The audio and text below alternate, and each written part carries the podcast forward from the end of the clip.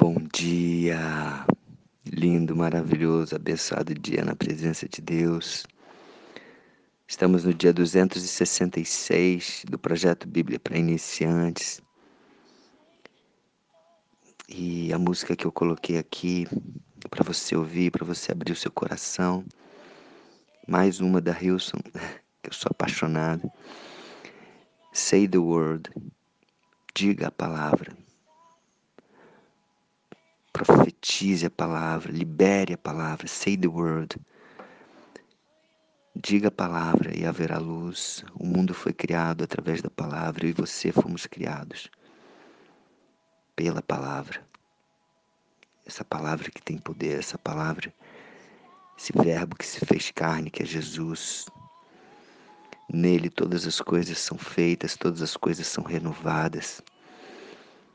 Então que você escute essa letra dessa música e, e entenda que cada palavra que sai da boca de Deus, ela tem um propósito. Cada promessa será cumprida em nossas vidas. Amém. Basta você se apropriar, basta você se agarrar a essas palavras e mediante a fé viver no Espírito e na palavra. Amém? Então, Paulo, no capítulo 2 de 1 Coríntios, ele já fala aqui no versículo 14: o homem natural não aceita as coisas do Espírito de Deus, porque eles são loucura e não, não pode entendê-las, porque elas se discernem espiritualmente. Esse é o grande aprendizado do dia 265, né? De que eu e você não conseguimos entender as coisas de Deus, as coisas do Espírito de Deus, se não discernimos elas a nível espiritual. Se ficarmos no natural, se ficarmos é, no estudo racional, teológico da palavra, nós não vamos nunca nos aproximar da profundidade da palavra de Deus, do que ela realmente significa. Amém? Então, que eu e você possamos ter hoje a, o Espírito de Deus para nos mostrar o real propósito da palavra que será liberada hoje na minha vida, na sua vida. Amém?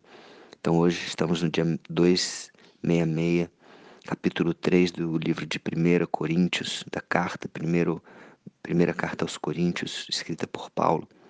E ele continua: Eu, porém, irmãos, não vos pude falar como a espirituais, e sim como a carnais, como a crianças em Cristo. Leite vos dei de beber, não vos dei alimento sólido, porque ainda não podeis suportá-lo. Nem ainda agora podeis, porque ainda sois carnais. Porquanto, havendo entre vós ciúmes e contendas, não é assim que sois carnais e andais segundo a carne, segundo o homem? Então, Paulo não podia falar de forma mais aprofundada aos coríntios, aquele povo, aquela igreja, por quê?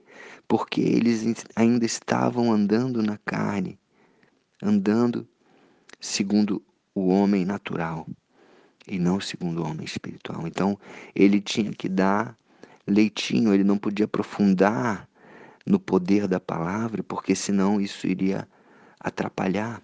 E ele continua: quando, pois, alguém diz eu sou, eu sou de Paulo, e outro diz eu sou de Apolo, não é evidente que andais segundo os homens?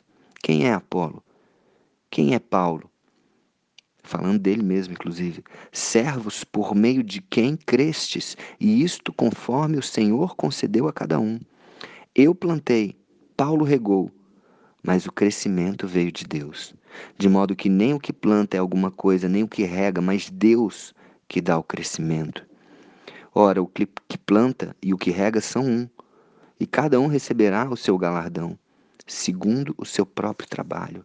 Então ele está dizendo aqui que um faz uma coisa, outro faz outra, mas se não tiver o poder de Deus, se, se não tiver Deus Não adianta de nada. E cada um vai ter o seu galardão, ou seja, a sua recompensa, segundo o seu próprio trabalho.